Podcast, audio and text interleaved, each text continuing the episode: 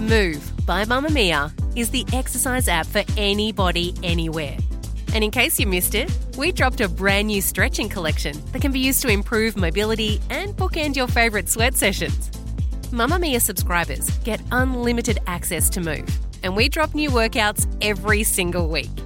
If you're on the hunt for movement that makes you feel good, head to move.mamamia.com.au and use the code MOVE10 to get $10 off a yearly subscription.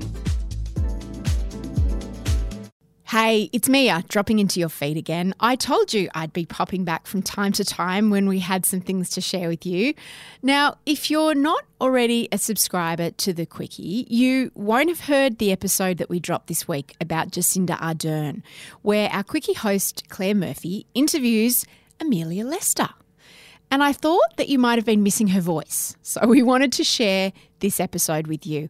Amelia spent time with Jacinda a little while ago when she did a profile of her for US Vogue. You may remember we spoke about it on Tell Me It's Going to Be Okay last year. And so we couldn't think of anyone better to give us an insight into the woman behind the extraordinary leader who's really captivated the world with her response to the Christchurch attack. There is a link in the show notes so that you can subscribe to the Quicky. We'd love it if you did because I think it's just perfect. If you love Tell Me It's Going to Be Okay, then you're going to love the Quicky. Here's Amelia and Claire Murphy. From Mamamia, hi, I'm Claire Murphy. This is The Quicky, getting you up to speed daily. This week, we've seen New Zealand's Prime Minister Jacinda Ardern cement her place as a leader of her generation. She's responded to the terror attacks in Christchurch with meaning and purpose, with her people saying instead of feeling like she was above or removed from them, that she was right there beside them. But who is Jacinda Ardern? Today, we'll speak with writer Amelia Lester, who has spent time with one of the youngest world leaders, and find out more about the woman currently holding New Zealand's top job. He sought many things from his act of terror, but one was notoriety. And that is why you will never hear me mention his name. He is a terrorist, he is a criminal, he is an extremist, but he will, when I speak, be nameless. And to others, I implore you speak the names of those who were lost rather than the name of the man who took them. He may have sought notoriety, but we in New Zealand will give him nothing, not even his name. It's fair to say this week we've seen a world leader react to a crisis in a way that a world leader should. Jacinda Ardern has not only supported the New Zealand people through an unspeakable tragedy, she's made clear and decisive moves to make changes to the country's gun laws and has made sure the man behind the terror attacks in Christchurch doesn't get the notoriety he's craving. But who is Jacinda Ardern? How did she get into politics in the first place? And how did that translate into the so called Jacinda mania that led to her winning the country's top job? Jacinda Kate Laurel Ardern was born in Hamilton, just south of Auckland, in July 1980. Her dad's a cop, her mum's a school catering assistant. My memories of that place are vivid. I knew that a lot of people had lost their jobs, but I didn't understand that it was down to the privatisation of the forestry industry and the complete lack of central government support. I knew there were suicides, and that the girl that used to babysit my sister and I one day turned yellow from hepatitis and couldn't visit us anymore. But I didn't understand the linkages between these things and the poverty of the community that I was living in. My passion for social justice came from what I saw. My love of politics came when I realised that it was the key to changing what I saw. She lists her likes as 90s alt rock and episodes of SVU. In school, she was voted most likely to be PM. True story. But it wasn't even on her radar, despite being into politics from a very young age. See, her Aunt Marie Ardern introduced her to the Labour Party when she was a teen, recruiting her help to campaign for a local MP's re election in 1999. When she went to uni, just the second person in her family to do so, she studied politics and public relations. She became a senior figure in Young Labour and worked for former Prime Minister Helen Clark as a researcher. But I cannot begin without first paying tribute to the previous leader of the Labour Party, Helen Clark. There are many reasons why I joined the Labour Party, but it was Helen who made me proud to be a member. My generation grew up under a leadership, Helen, and many don't know how good they had it. I have no doubt that your leadership will leave a legacy well beyond my own generation. She went overseas and worked in a soup kitchen in New York and then as a senior policy advisor to the then British PM Tony Blair in London.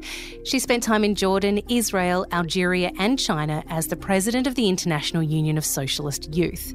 Then, in 2008, returning home to New Zealand, Jacinda Ardern became the youngest sitting MP in Parliament, a title she would hold on to until 2011. Today, I want to share with you the words that I wish to haunt me, my values and beliefs the things that brought me here, and I do so in the hope that should I ever abandon them, I will have the good grace to leave.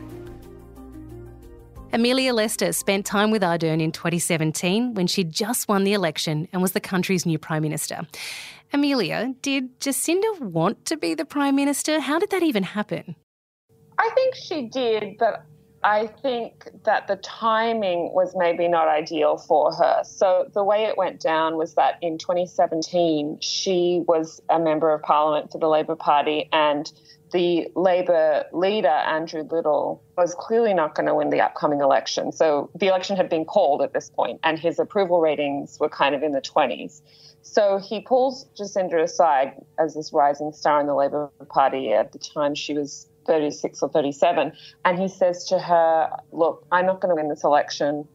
I want you to step up and lead the party because I know that you can win.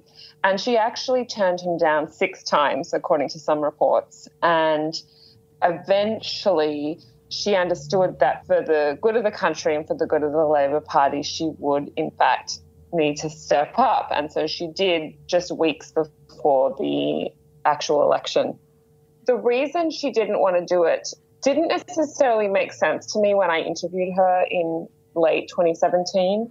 Shortly after that, she announced that she was pregnant.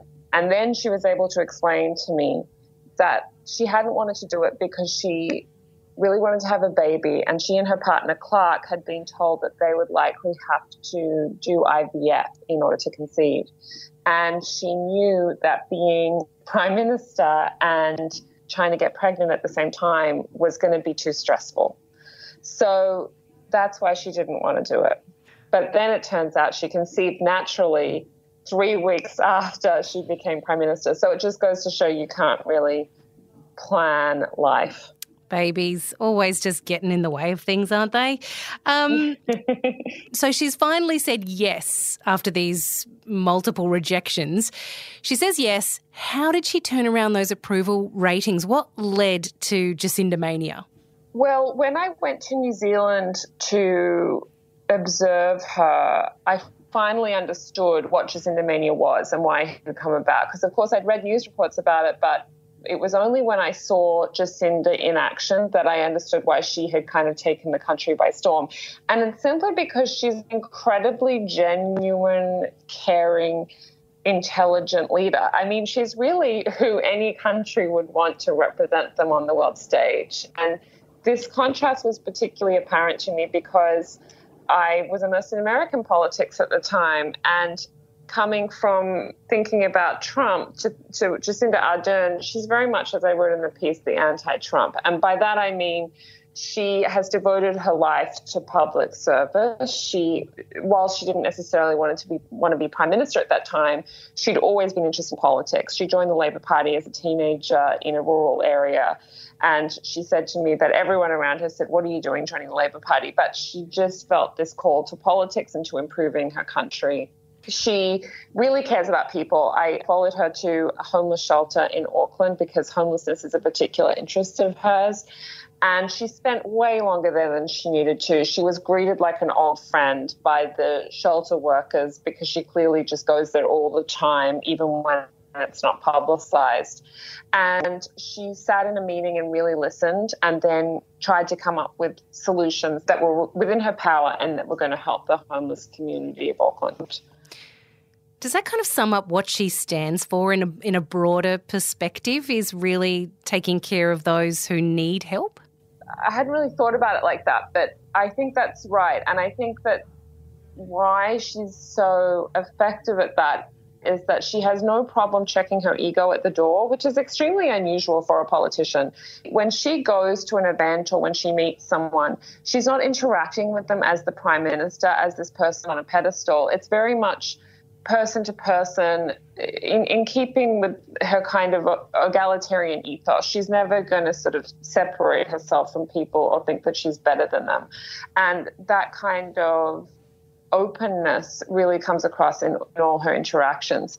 She gave birth about five days before I happened to give birth. And I met her once when I was reporting this Vogue story. And I thought it would be fun to send her a text congratulating her on, on her baby because we'd been texting a little bit back when I was writing the story. I texted her not expecting a response, just saying congratulations, because having a baby in itself is a, a, total hurricane of chaos. Having a baby when you're also leading a country, I didn't think she'd really have time to respond to texts from journalists she'd met once.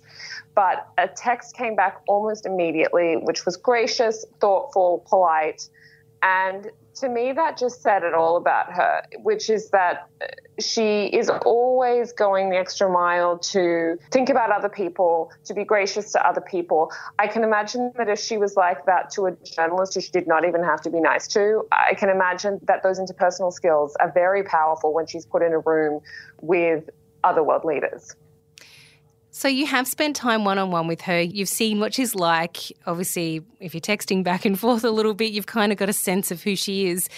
Is Jacinda Ardern the real deal? Is what we're seeing now unfolding in this past week of her on our TV screens, hugging people from the Muslim community who've lost loved ones? Is that the real Jacinda Ardern? Is she the real deal? I've been so interested to watch this because one of the thoughts that I had was that this is obviously incredibly difficult for any leader to lead a nation at a time of such acute crisis like this. But I can imagine that becoming Prime Minister of New Zealand, one of the situations that you don't really expect to find yourself in is this one. If you're President of the United States, tragic as this event is, you are going to expect mass gun massacres and even religious terrorism. You were not going to expect this when you become Prime Minister of New Zealand. And yet she has so risen to the occasion, exceeded the occasion, really given words to the way people all around the world feel about this situation. And I am so in awe of the grace and elegance with which she's done it. So if you'd asked me before this happened, is she the real deal? I would have said yes, for all the reasons that I've talked about the, the ability to connect with people, that genuine sense of wanting to help.